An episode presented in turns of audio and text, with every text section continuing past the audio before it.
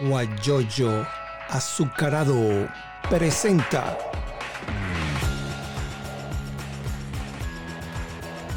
la noticia con Eleazar Benedetto. Si lo estamos haciendo en Venezuela es un problema serio, sinceramente. Y entonces vienen y, entonces lo, atacan a uno fuera del país. Por eso esto, esto, es una ventana para combatir la censura. Yo no sé qué es lo que pasa. Sinceramente. La batalla y entienden que la batalla en, ahorita en las redes sociales es bien importante. Sí, sí. Sí, sí, sí. La batalla por la verdad y la de ellos por la... Sí, sí. Yo tenía un programa, tuve varios programas en Venezuela y, y, y llegó con Atel una comunicación y cerraba el programa. Y el dueño de la emisora me dice, mira, Eliazar, yo sé que a ti tienes bastantes seguidores, pero no podemos hacer más nada. Trancado el programa. Y por eso yo estoy aquí. Bueno, sí. Y en la situación de, de, la división familiar también es grave. Mis hijos están regados por el mundo y así como los míos están mucha gente de así. Pero vamos, vamos a, a pensar en positivo. Eh, tú, tú estás haciendo un, un análisis desde el comienzo del siglo XXI sobre los procesos electorales. Entonces nos gustaría, él es Guillermo Salas, repetimos, él es físico de profesión, egresado de la Simón Bolívar, pero se ha dedicado a unos análisis importantísimos sobre la situación de los fraudes electorales. ¿De qué se trata? Buenos días y bienvenido. Este, buenos días, buenos días a todos. En primer lugar, no son nada más los fraudes electorales. El chavismo se monta, uh, llega en el se monta en el poder en 1999 y a partir del momento que, que, él se monta, él comienza a hacer una serie de fraudes políticos que incluso vienen antes de esa elección, uh -huh. fraudes jurídicos y fraudes electorales, y, y, la mezcla de esos tres fraudes es lo que le ha permitido perpetuarse en el poder. Este, fíjate, el, el fraude político consistió más que nada en hacer ver lo que era la instauración de un régimen totalitario por cuotas, o sea, la instalación por cuotas de un régimen totalitario, nos lo hicieron ver como lo que llamaban un déficit, un, un gobierno con déficit democrático. Uh -huh. Eso es lo que algunos académicos llamaron un autoritarismo competitivo. Esa fue la norma dentro de la del pensar de los de la mayoría de los políticos venezolanos. Decía, no es una, no es una dictadura abierta, entonces es un autoritarismo competitivo que es una figura que inventó, inventaron dos norteamericanos de apellido Way y Levitsky, insistían en que el, el, chavismo era un autoritarismo competitivo. Todavía hay muchos venezolanos que mantienen que no es una dictadura, que no es un totalitarismo, sino que es un autoritarismo competitivo lo que está en Venezuela. El autoritarismo competitivo se, va, se basa en eh, los que crearon el modelo. El, ellos dicen, bueno, que es un sitio donde la, la, las instituciones democráticas subsisten a pesar de todo, que no son fachadas, y que las elecciones son elecciones competitivas. La oposición venezolana ha actuado siempre en base a esa premisa. Por eso se presenta elecciones, o por lo menos dice ella que, que ha actuado bajo esa premisa. Entonces se presenta a las elecciones pensando que las elecciones son competitivas y trata de. y, y, y, y participa, por, por, lo menos si, si, no gana, participa. Uh -huh. Y si no tienen. Eso es lo que tienen la mayoría de los politólogos, los politólogos más influyentes de Venezuela. Sin embargo, hay otros politólogos este, menos influyentes que insisten que no es un autoritarismo competitivo, sino lo que llaman un, lo que creó un modelo que llamó Andrea Chesler, que lo llamó autoritarismo electoral, que es un modelo, un totalitarismo en el que se hacen elecciones, pero se hacen elecciones solo para legitimar la permanencia de, de, de, del gobernante en, en el puesto, para darle cierta legitimidad a lo que es una dictadura de hecho. Este, entonces es una discusión muy importante, yo creo que no se tomó con la suficiente seriedad en Venezuela y se pasó por, por, la levedad de decir simplemente que era un autoritarismo competitivo y, y entonces la, la, solución para salir del autoritarismo competitivo era asistir a elecciones.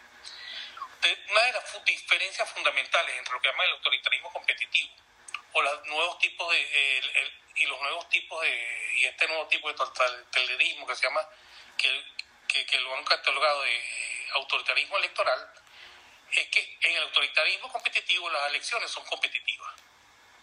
No se presentan fraudes masivos ni estructurados, sino simplemente son elecciones competitivas.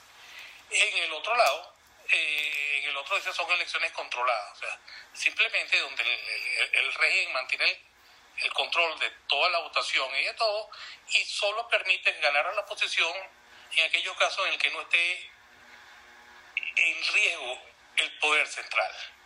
Se permite ganar eh, alcaldías, gobernaciones, incluso alguna otra elección que no sea, que no les comprometa el poder. Eh, eh, que no le ponga en riesgo el poder, que es al fin y al cabo esto, porque yo creo que eh, esto le hace en el fondo un problema de codicia de poder, por, por un grupito de, de, militares, ¿no? Entonces, este, es, esa es la parte del fraude político, desgraciadamente contó con el apoyo de muchísima gente que no quiso llamar a la cosa por su nombre, no quiso llamar esto una dictadura, incluso en la misma cuando Jaime le entrevista a Caprile o entrevista a, Leopoldo López, una entrevista creo en 2015, por allí más o menos en esa época, ninguno de los dos se atrevió a decir que el chavismo era una dictadura. Claro. Todos vinieron y nunca fueron lo suficientemente claros. Lo que no es una dictadura a la antigua, porque todo evoluciona, eh, lo que es una evolución de los de los de, los antiguos métodos. Eh, es la misma esencia, pero le cambiaron la forma para poder subsistir. Ahora, fíjate otra cosa, estamos conversando con Guillermo Salas, analizando eh, los procesos electorales en nuestra querida Venezuela. Pero en el 98 el, el, el chavismo triunfó sin hacer trampa. Sí, yo creo que no. Incluso que lo que quedó muy bien fue el Consejo Nacional Electoral Viejo. Ajá de aquel entonces, una persona que no tenía ningún miembro en esa en la directiva, ni ninguna personal suyo de, su equipo de gobierno en el sistema electoral, en, el CNE, llamado antes Consejo Nacional Electoral, creo, ¿no? No, no, de, de esa Supremo Electoral, sí. sin nadie, y triunfa. O sea, y era más bien un, sistema electoral donde siempre se alternaba el poder. La mayoría de las veces pasaba de acción democrática COPEI. La norma era la alternancia del poder. En lo que llegan estos, además que llegan con un fraude vistiéndose demócratas, ellos tan pronto ganan la elección, tan pronto proclaman a Chávez, el mismo día que lo proclaman, él empieza el, proyecto, el proceso constituyente. El proceso constituyente no fue otra cosa más que un enorme fraude jurídico donde eh, bajo la imagen de crear una nueva constitución, ellos lo que hacen en el fondo es un secuestro de los poderes públicos. La Asamblea Nacional Constituyente se, se autodeclara poder originario y el poder originario es yo, yo, soy la voz del pueblo y puedo hacer lo que me dé la gana. Entonces recuerden, recordamos que acabó con el, con el, con el Congreso Nacional, acabó con el sistema judicial eh, todo eso y después designó nombre a sus dedos y después más tarde acá con el sistema, se hace del control del, sistema electoral del CNE, se hace del control del, además del, toma el tribunal, el CNE, la fiscalía y la contraloría. O sea, en el fondo es un golpe de Estado de hecho. De ellos mismos. Lo que pasa es que lo enmascararon con un proceso constituyente. Ahora la Corte Suprema de Justicia, en aquel entonces, ahora Tribunal Supremo, eh, no recuerdo quién era la presidenta, eh, produjo una sentencia. Cecilia Sosa. exacto, produjo una sentencia a favor de Hugo. De Hugo Chávez, diciendo pues que era el poder originario, algo así. No sé si tú tienes mejor memoria que yo. No, fíjate, no, vamos, a aclarar lo, que hace Cecilia Sosa, porque la gente Cecilia Sosa y, la, y, el, y el Tribunal Supremo de aquel entonces, la Corte Suprema, la Corte Suprema lo que acepta es que la constitución se puede cambiar por un método de, eh, de referéndum como el que estaba proponiendo Chávez.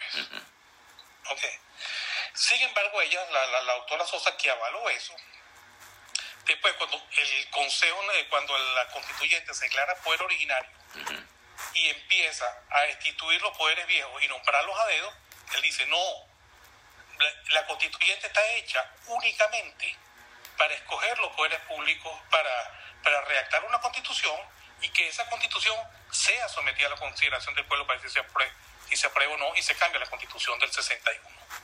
Pero dice, pero no, jamás tiene poderes para declararse poder omnímodo, para poder absoluto, para destituir todo, todo, todo lo que le, diera gana de sustituir. Entonces, eh, ella se opone a, esa parte. Sin embargo, la, la mayoría del, de, ese, de, ese, de, esa Corte Suprema de Justicia este, no, no la siguió. Más bien, ella se separó de eso.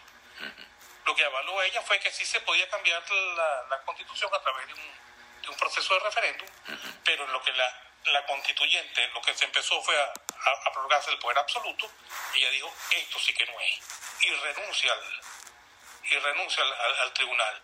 Y eso está muy bueno, la carta de ella de renuncia, criticando todo eso que pasó, o sea, explicando que eso fue un golpe de Estado, es magnífica. O sea, ella tiene par, eh, admitió lo primero que conozco varios abogados constitucionalistas que, que defienden la primera parte de, la sentencia, pero la segunda también conozco, yo creo que todos los, abogados constitucionalistas concuerdan que cuando la, la, Asamblea Nacional Constituyente se autorroga el poder absoluto, destituye al Congreso, que el presidente era Enrique Capriles, secuestra el poder eh, al Poder Judicial y, y, y después nombra a todos a dedo, hay muchos, todos los juristas, casi todos, coinciden en que eso fue un auténtico golpe de Estado. Sí. Esa es la, la, la, tesis de Curcio Malaparte. El Curcio Malaparte explica, eh, Curcio Malaparte observa, él, él, tenía otro nombre, él, vivió durante, eh, durante la Segunda Guerra Mundial en, eh, en Italia, y él observa cómo Benito Mussolini se hace de todo el poder por la vía electoral. Claro. Entonces él ve ese proceso y lo compara también con el proceso de, de Napoleón Bonaparte, que fue otro que poco a poco se fue haciendo un poder hasta tener un poder absoluto y total. Claro. Entonces, él escribe el libro Técnicas del golpe de Estado moderno.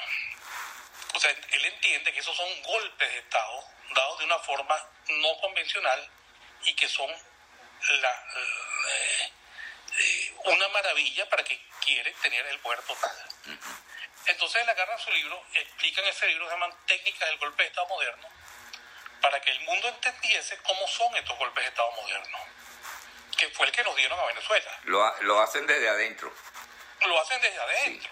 Mira, eh, ahí hay una pregunta para ti que Leonardo que la hace. Creo que él está en, en España.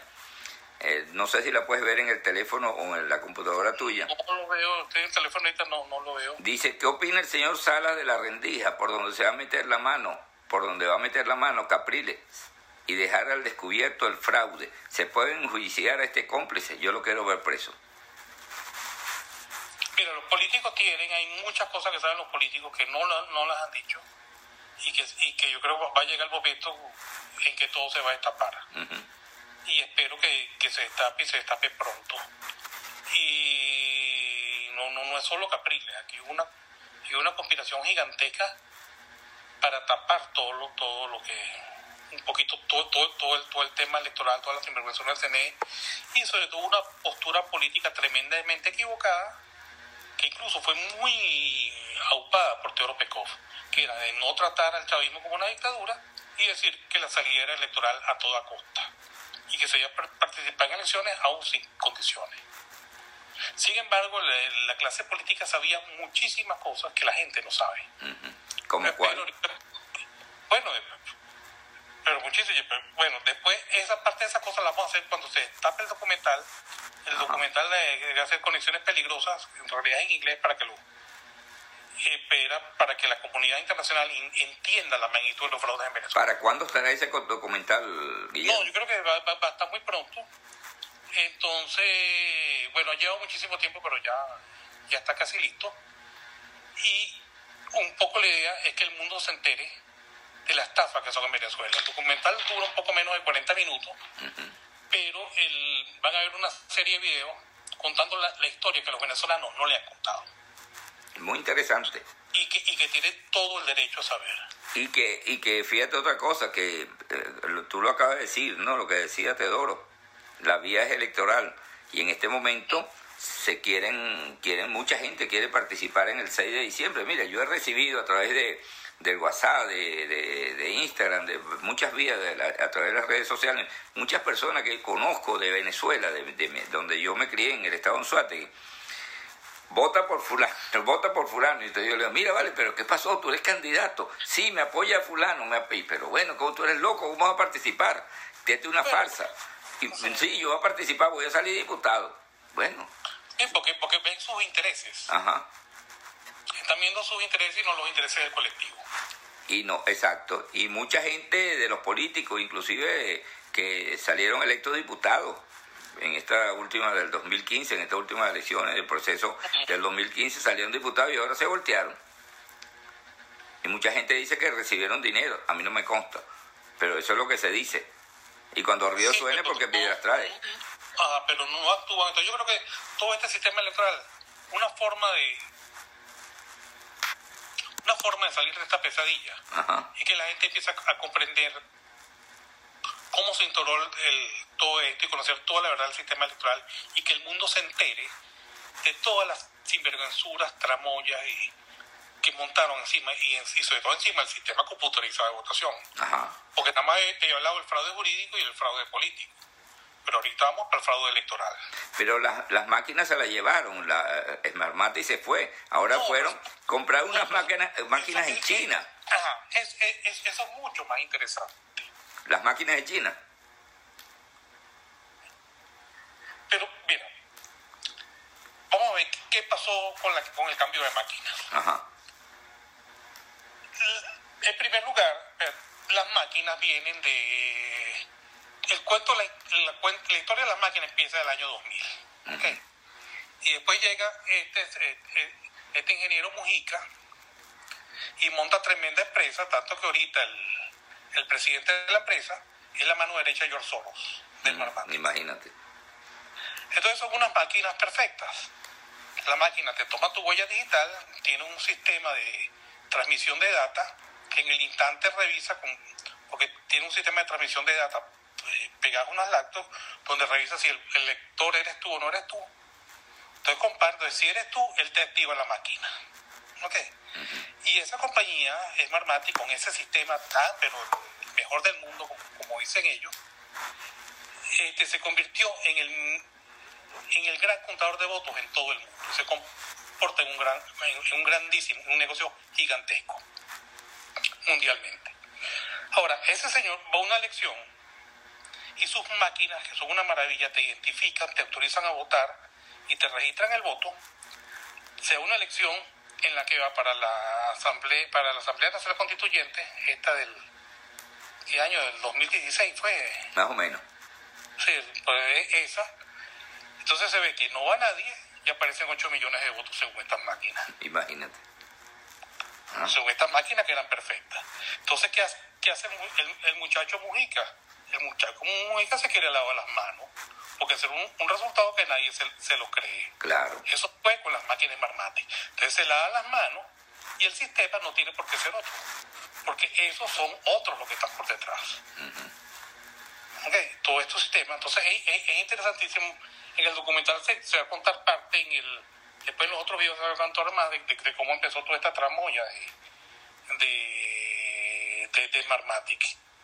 Todo esto empezó con en el, en el año 2000, pero primero más o menos Chávez empieza un proceso eh, de secuestro de los poderes públicos. En el año 2002 empiezan los grandes conflictos.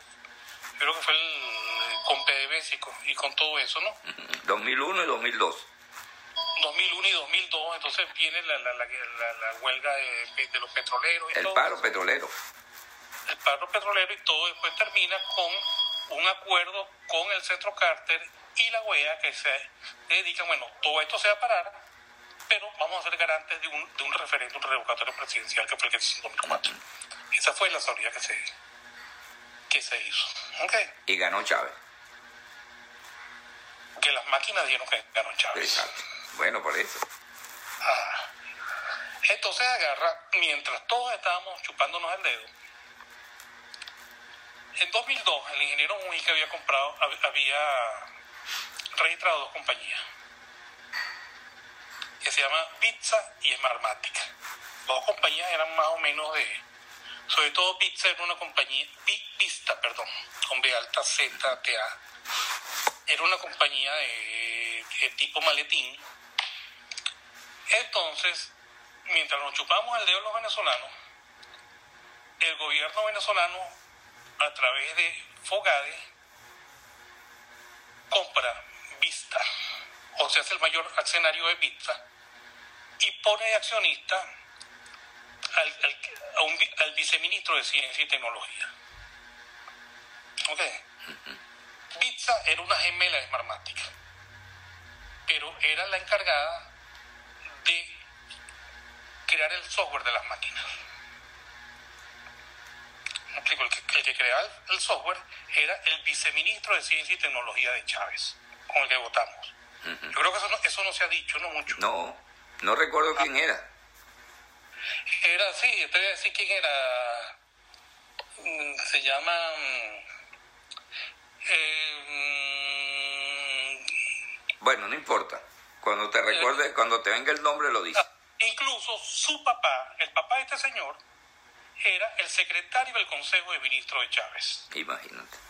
O sea, se cobran y se El que programa las máquinas es el hijo, así como nosotros ya a esta edad no sabemos tanto de, computación, pero puso el hijo a que fuera el director de la compañía que programaba las máquinas de votación.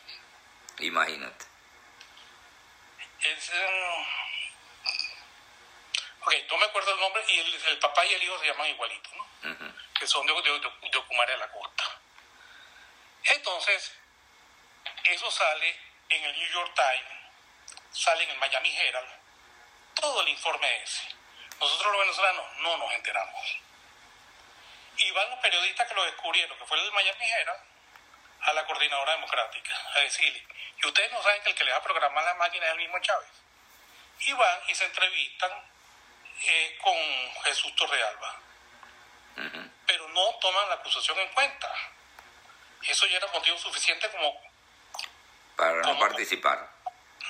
Como para no participar o, o, o, cambiar las cosas. Entonces viene todo ese sistema y simplemente el sistema es una maravilla. Yo, tengo un amigo de la MUD que me dice, no, no, el, el, el CN es un, yo sé que es, un, no, es, un, es una porquería, le dije, no, no es una porquería.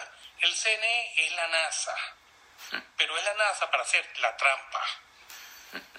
Porque ahí se les va la vida. ¿eh? Así es. Entonces, pero, pero el, pensamiento que, que, que, que pululaba en, la oposición y en los medios de comunicación era, era que la serie era electoral, como la serie era electoral, había que ir a elecciones y como se iba a ir a elecciones, denunciar las trampas y el fraude era contraproducente porque producía abstención. Entonces, en el fondo terminaron como encubriendo el sistema electoral y siendo cómplices de todo ello. Todo eso, afortunadamente, está extremadamente bien documentado. Este, y espero que todo parte, buena parte de esto lo va, lo va a develar el, documental y después todo Y lo peor no es eso, lo peor no son los fraudes, lo peor ha sido la conspiración para encubrir estos fraudes. Terrible. Hecha por los mismos integrantes de la oposición. Algunos, fíjate, incluso el, el primer, eh, lo que para mí es el primer gran fraude electoral del chavismo, que se produce en 1999, es el Kino.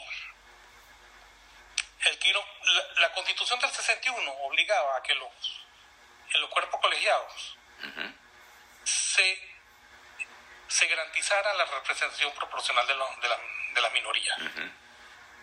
Entonces agarran dos matemáticos, que son Ricardo Ríos y Nelson Merentes, y ellos crean aquel modelo que se llama el Quino, que fue justamente para eliminar la representación de las minorías. Eso no debió ser aceptado. Entonces crean unas bases comerciales que el chavismo, como con el 54% de los votos, se queda con el 97% de la Asamblea Nacional Constituyente de, 1990, de, de 1999. Entonces, ese fue el primer grande fraude. Entonces, Merentes pasa a ser asesor de ministro de, Chávez y Ricardo, eh, Ricardo Ríos termina siendo de, este del Grupo La Colina, que son los que asesoran a, la oposición en materia electoral. Imagínate. Merentes es el que estuvo el presidente del Banco Central. Sí, creo que también fue ministro de Finanzas. Murió. E inclusive creo que murió, estuvo preso, algo así, y murió. No sé qué fue lo que pasó. La, muerte nunca se, se, aclaró mucho, pero creo que estaba preso en, en el SEBIN, en una de esas cosas, y, y de ahí murió. Merentes. Ah, no sabía. Sí, sí, yo creo que sí. Si no estoy muy equivocado. Estamos conversando con Guillermo Salas, eh, con datos muy interesantes sobre este proceso, los fraudes de los procesos electorales. Yo investigando, eh, hay 20, ah, en estos 20 años se han realizado 25 procesos electorales. Es, es el número que me salió en, la, en Google, que lo estoy buscando en internet. bueno, democracia pura. 25 procesos electorales. Y yo digo, entonces no pueden hablar de dictadura. Buena, ¿no? ¿Ah? Sí, señor. Ahora, ¿qué otra cosa? Sí. Ahora, ese ese, ese, esa conexión peligrosa, eh, una historia detrás del voto electrónico, eso se va a dar, se va a, se va a dar a conocer en, en muy pocos meses, antes de finales de, del 2020. Todo claro. Sí. Pronto, pronto. Ok. Pronto, pronto. La, la, la, la, idea es reventarlo ahorita para que algunos se queden boquiabiertos y traigan una aplicación. O sea, ¿cómo es posible? Por ejemplo, el azar. Bueno, perdón un momentico, aquí me están diciendo que Merente no ha muerto por ahí. Yo tengo entendido que hay una persona, muchas gracias a Elda por la información, pero yo tengo entendido que hubo un, uno que fue presidente del Banco Central, no sé si fue Merente, ya me están diciendo que no es. Entonces debe ser otro. pero Merente sigue, sigue vivo. Dice que está disfrutando, Merente no ha muerto, sigue disfrutando de lo robado en el Banco Central. Alberto, muchas gracias Alberto José. Él es un amigo de Puerto de la Cruz que está en Houston también. Bueno, continuamos con Guillermo Salas. Oye, pero yo me he quedado, me he quedado así en el sitio con todas las cosas que tú estás diciendo. Lo que pasa es que a los venezolanos nos hipnotizaron. Absolutamente. Fíjate, la, primera gran victoria de los venezolanos, ¿cuál fue? La primera gran victoria de los venezolanos fue la del 2007, la del referéndum para la reforma constitucional. Que sobre todo era tremendamente importante para Chávez porque iba ahí la... Eh, además de que iba el Estado comunal, también iba la parte de la... Se llama la otra parte, la, del, eh, la de la reelección indefinida. Ajá que después la hizo. Claro, porque la, la, hace en el 2009, ¿no? Sí. Entonces la esa parte se sacó el documental. Ok. Pero fíjate, eh, bueno, para hacerlo más, más expuesto, más directo y más... Pero es impresionante. Resulta que la primera victoria que nosotros tenemos es una victoria en la que el organismo electoral oculta los votos de 1.800.000 votos. No, en el primer boletín da una, una ventaja de 120 mil votos y el CNE oculta los votos de 1.800.000 venezolanos. Imagínate. Y nadie dice nada. El primer boletín lo dan el, el domingo en la noche o el lunes en la madrugada, o en la madrugada del lunes probablemente. Después de las elecciones dan el primer boletín donde Divisa y Lucena habla de, lo, de la supuesta irreversibilidad de los resultados. Después, bueno, hay una reunión con, que la convoca Vicente Díaz para decirle a la oposición, no vamos vamos a encontrar un millón ochocientos Pero que nadie...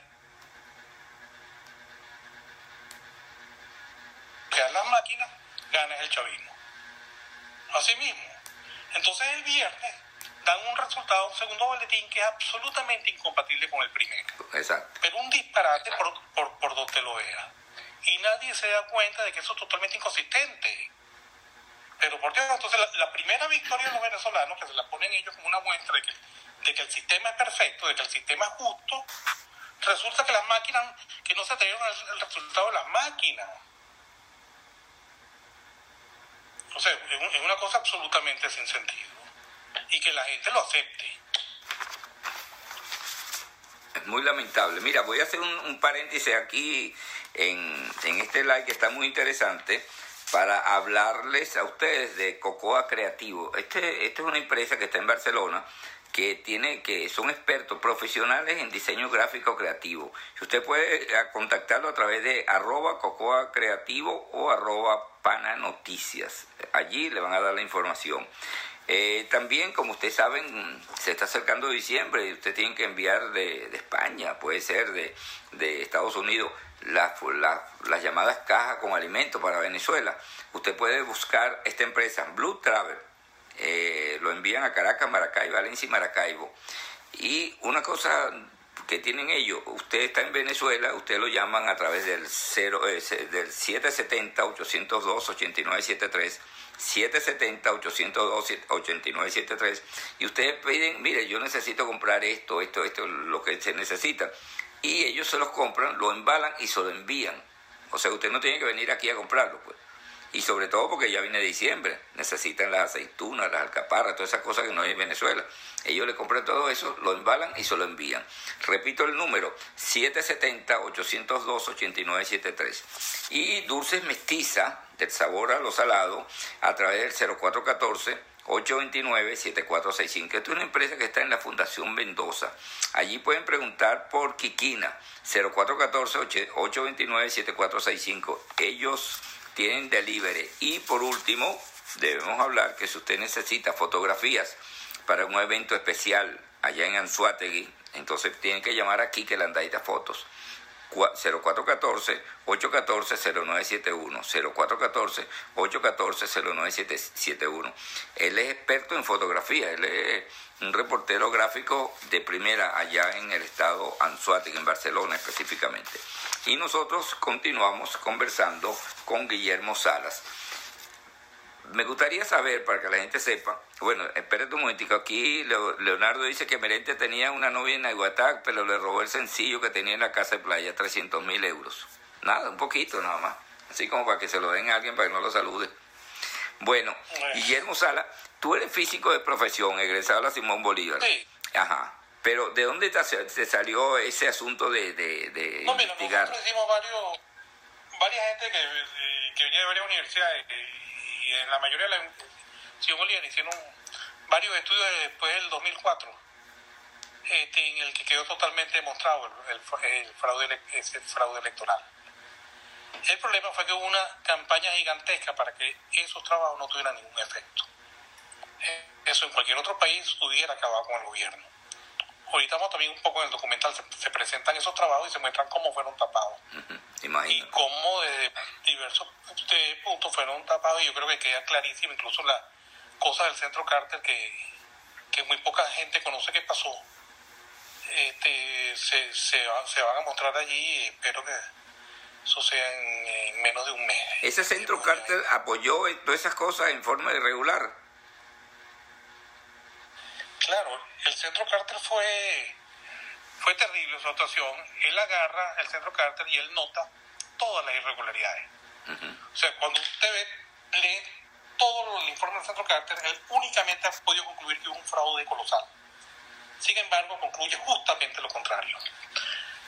Por ejemplo, lo importante son las auditorías en un sistema. si, yo no, si, yo no, puedo auditar, al centro Carter primero le informan que el dueño de la compañía que va a programar las máquinas es el mismo gobierno eh, venezolano. Y sin embargo, entonces el centro cartel dice que no importa, porque eh, lo dice Jennifer McCoy, que no importa porque lo que importa son las auditorías. Después vienen a, las máquinas de votación lo que se le hace una auditoría bufa, donde es el mismo organismo electoral el que escoge el auditor. Por cierto, el auditor está aquí, en, eh, está en Barcelona, España, fundando el el, Partido Socialista Unido de Cataluña. ¿Mm? Una copia. O sea, el trabajo. Sí, sí, una copia. Él, trabaja en, la, en el consulado venezolano y está promoviendo todo el. Todo el, eh, aquí están exportando un poco la, la, revolución, la revolución o el chavismo o el, Foro de Sao Paulo está exportando sus ideas y su, y su, y su modo de actuar a España, ¿no? Y este es uno de los puntos de lanza y es el que cogen el CNE para que le, para que le audite las máquinas. Imagínate.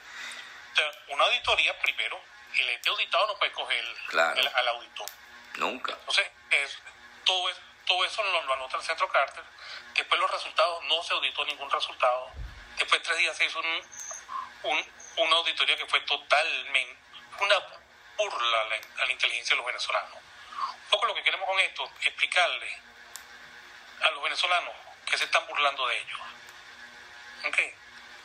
Primero que se tomen todo en serio, que no se puede seguir siendo tan superficial y tan ingenuo, porque el, el costo de, de, seguirlo siendo es altísimo. Fíjate que poco... allí eh, hay una pregunta del geólogo Chacín, él es, él es Edgar José Chacín, es un sobrino que está en, en, en Barinas, y él dice que en el estado Zulia, en Machiques, hay una unidad educativa que se llama Chiracta, y, y, ha seguido esos datos en particular, ya que el 100% de las presidenciales han sido para oficialismo, estadísticamente eso no es viable. Hay una unidad educativa que ha seguido esos datos, no sé si ya estás enterado de eso, se llama Chiracta, S-H-I-R-A-T-T-A. No sé, de todas maneras eh, este, este sobrino, Edgar José, él es una persona experta en computadora y que maneja mucho la estadística del petróleo, que no tiene nada que ver con, con lo que estamos hablando, pero, pero por eso que lo menciono, porque sí. es una persona muy seria, pues. No, no porque sea mi sobrino, ¿no? Ok. No, sí, pero ellos, ellos han hecho de todo. Ellos primero agarraron el registro electoral que, que no lo permiten. No lo permiten auditar, ni ver, ni revisar, ni ganar elecciones este, le firman una auditoría, pero que son absolutamente ufas. La auditoría del, eh, del, registro electoral lo único que hacen es comparar el listado de los venezolanos cedulados que lo fabrican los, cubanos con el registro electoral que también lo, lo, fabrican los cubanos. Eso no es ninguna auditoría, eso es una burla a los venezolanos. De nosotros se han burlado y yo creo que todo eso hay, hay que destaparlo. Totalmente. Incluso lo, lo, lo, que vamos a pedir ayuda para que, para que nos ayuden. Y yo creo que hay incluso que agarrar, eh, eh, empe, empezar averiguaciones desde los Estados Unidos, porque parte del fraude se hizo desde los Estados Unidos. Uh -huh. Entonces yo creo que, y, y gran parte, como se encubrió, se encubrió desde los Estados Unidos. Entonces yo lo que creo que hace falta empezar a mover que desde afuera se investigue, porque desde Venezuela no se investigar nada, y que, y que sean organismos eh, extranjeros los lo, lo que lleven la, la, investigación. O sea, cuando, cuando, salga, cuando salga a la luz pública ese documental, eh, aquí como dice por allí coloquialmente, a temblar se ha dicho. Bueno, eh, espero que sea así, entonces que el, aquella gente que quiera participar en elecciones, como Capriles y otros, este, reflexionen, porque a los venezolanos le den una aplicación y desde hace tiempo. Uh -huh. Este, eh, para seguir un poquito más, hubo una buena noticia hace como un año, uno o dos años. El, el Tribunal Supremo en el exilio sacó una, una decisión prohibiendo, eh, eh, haciendo sobre, el, sobre la materia electoral en Venezuela. Uh -huh. Por cierto, eso, eso lo llevó a cabo la, la doctora Adriana Vigilanza, que se empapó el tema y por cierto, lo, lo, ninguno de los magistrados creía en el fraude electrónico ni en los fraudes to totales. Imagínate. Después que oyeron el y, y, se empaparon también del problema, sacaron la decisión prohibiendo el voto electrónico en Venezuela, exigiendo una auditoría absoluta del, del, del registro electoral y pidiendo que, que los rectores del CNE sean escogidos de acuerdo como está la Constitución, porque jamás ha sido escogido de acuerdo como lo dice la Constitución, sino en, simplemente al final ha sido dedazo del, de, del régimen. Entonces lo bueno que esa gente que no creía en el fraude electoral quedaron boquiabiertos. Bueno, aquí Leonardo, que está en España, dice, hay que aprovechar el informe de la ONU que pone al descubierto que matan a sangre fría, no van a hacer el fraude para perpetuarse. Es una buena comparación, ¿no? Claro, pero sí, eso es lo que nos vendió, ¿no? Pero matan a sangre fría en las narices de uno. ¿Cuántos muertos no ha visto uno de mano del Estado y con francotiradores y, y gente que matan? Después del referéndum nos mandaron unos, unos matones a la Plaza Venezuela a matar a una pobre señora de apellido Ron. Uh -huh. Plaza Altamira. ¿No se acuerdan? En, en la, la, Plaza Altamira. En Altamira. En Plaza Altamira el, el, 16 de agosto. Sí, sí. Lo que empezaron la, la protesta ya, ya mandaron los pistoleros. Simplemente son unos asesinos. Entonces son unos asesinos y creen que, y creen, ah bueno, pero son incapaces de programar una máquina para robarte los votos. Mire, Lázaro, ¿cómo va a ser para que esta gente, que son unos peor que unos pillos y peor que unos gatos, que son unos tiranos y con todo el dinero del mundo, entonces te digan, no, no se molesten ustedes en contar los votos. Que yo voy a poner una maquinita para que se lo cuenten por ustedes. ¿Mm? Ya habíamos calado esa.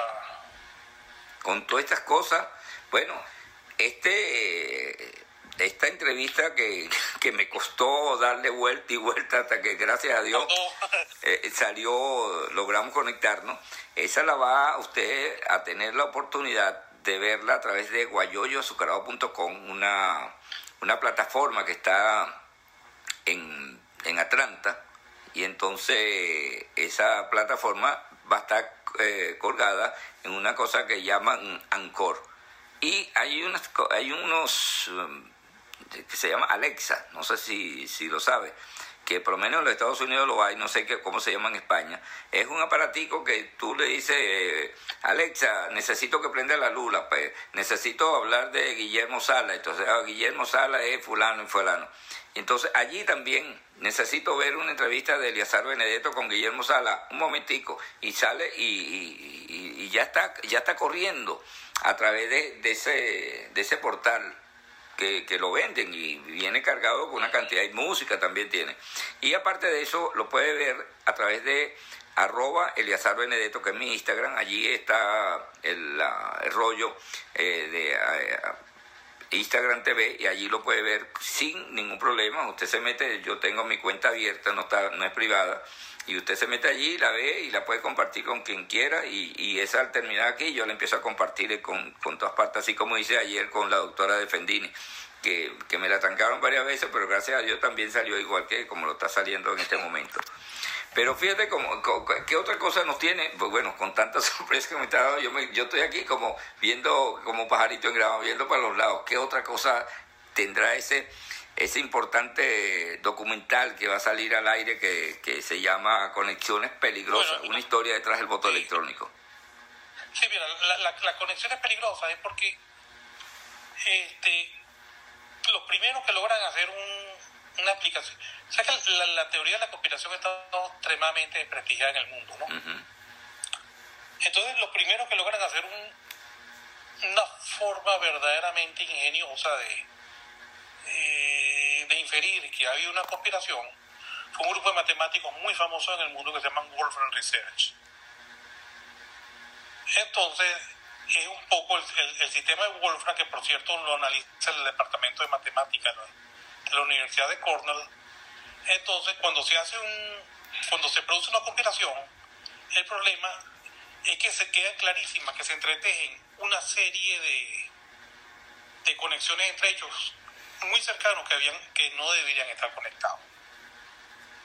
Entonces, por eso un poco el nombre del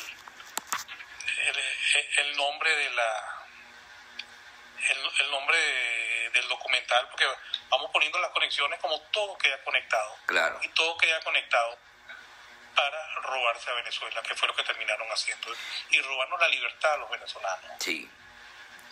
Y, y, y, estando fuera de nuestras de nuestras residencias, donde uno vive feliz en una, en una casa que es de uno, uno tiene que estar viviendo en otras partes. Pero tú mencionaste el nombre de Soros. Ese es el señor que está eh, apoyando a, a los demócratas en este momento, que, que, lo he escuchado muchas muchos, muchas veces. mira, el, tamaño es... Mira, ahorita el, presidente Marmati, que se llama Marlon Brown. Ajá. Marlon Brown Marlon Brown fue el, por muchos años el, vicepresidente del, Quantum Fund. El Quantum Fund es el, el, fondo mutual que ha manejado George Soros toda la vida, ¿no? Y además fue parte, que, que otra cosa ha tenido él? Y además es, directivo del Open Society Foundation, ¿no? El Open Society Foundation son los que nos quieren imponer las ideas de, de Popper de una, de una sociedad abierta supuestamente sin, sin frontera, pero en la que tiene que haber un gobierno único. Okay. Entonces, él, un directivo de Open Society Foundation es el actual director de Smartmatic. Entonces todo el mundo puede creer, por cierto, en el, en el documental no nos metemos con el tema de Soros y tampoco nos metimos desgraciadamente porque cuando lo empezamos a hacer no, no se había dado el fraude electoral que destapó en Bolivia, que destapó la OEA con Almagro, ¿no? Probablemente hecho por los mismos que asesoran a los socialistas del siglo XXI en hacer fraudes electorales, porque probablemente sean los mismos. Cuando llegó Almagro, eh, Almagro la, la gente enviada por Almagro, lo que detectó fue una inmensa red de, de computadoras que tenían hechas para alterar de forma selectiva los resultados de la elección y para que Evo Morales se robara la elección. Esto fue muy bueno, porque le, le abrió los ojos al mundo de que los fraudes electorales electrónicos en alguna realidad. Okay.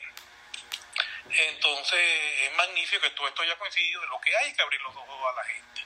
La gente no puede seguir que, que otros piensen por ellos. Claro. La gente tiene que tener todos los elementos y en base a todos los elementos decidir decidir y ver, y ver quién tiene la razón. Ahora, en ese documental hay alguna propuesta, soluciones para evitar que esto se siga no, sucediendo. No, no, no, no, no, no, no, no, no, no, no tiene un aspecto así como de buscar soluciones o una propuesta moral. El que lo vea, política, que, se, que lo interprete a su manera.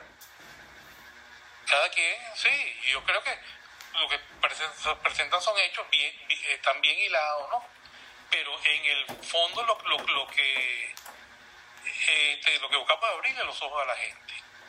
Porque yo creo un poco, la- la- la- hay dos frases un poco que, que, que inspiran este docu- docu- documental, ¿no?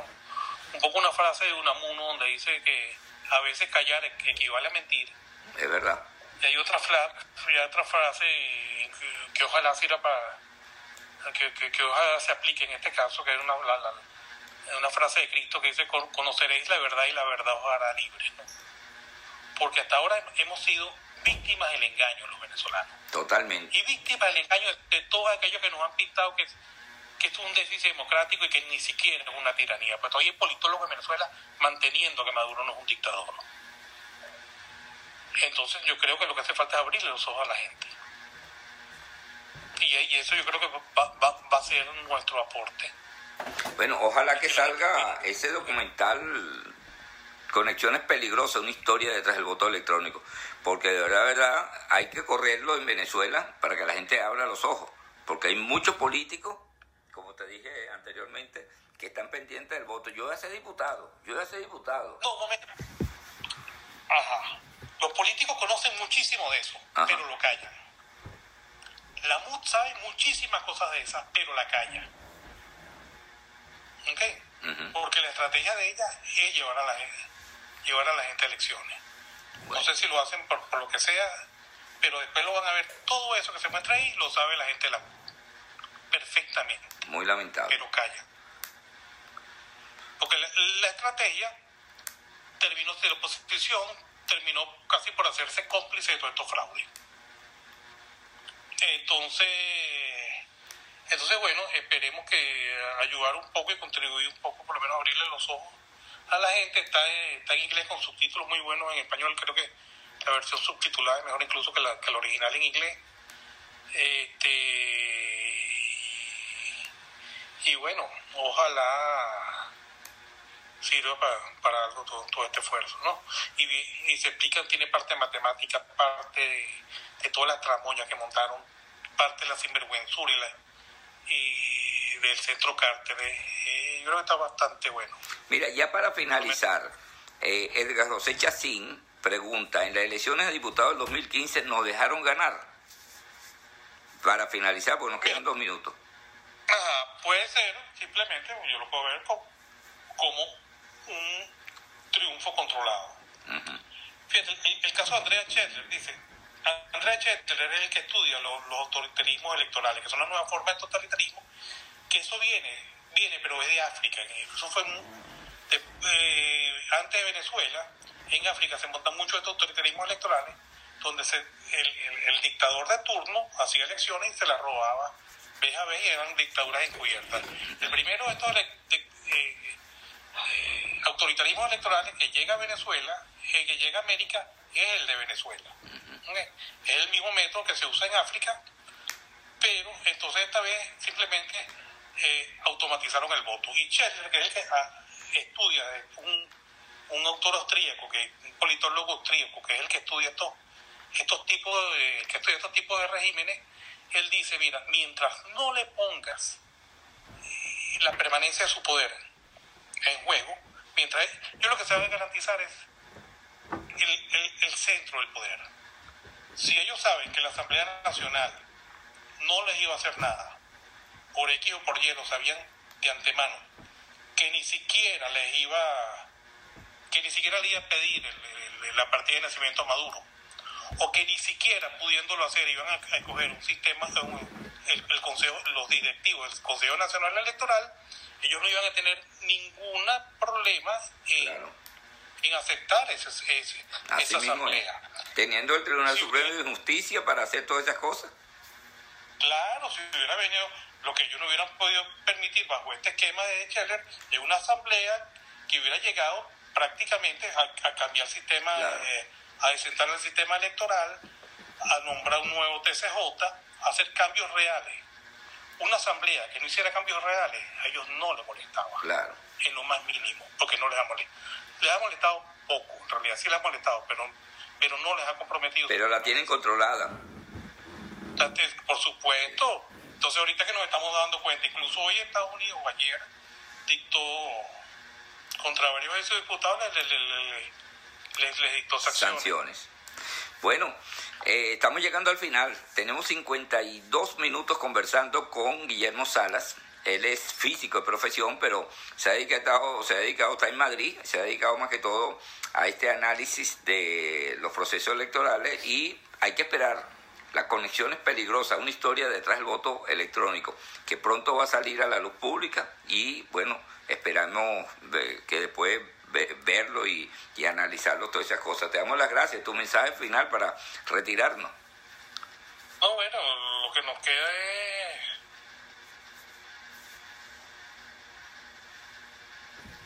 luchando por, por reconquistar la, la libertad en Venezuela, reconquistar los derechos y sobre todo no seguir siendo engañado.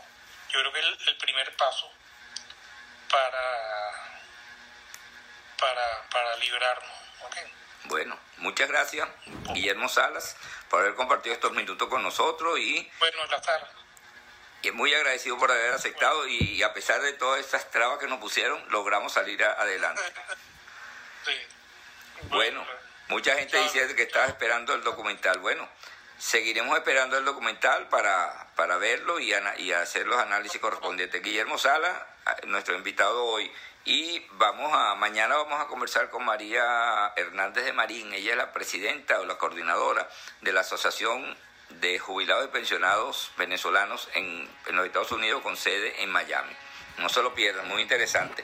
Buenos días y seguimos en contacto. Guayoyo azucarado. Presentó la noticia con Eleazar Benedetto.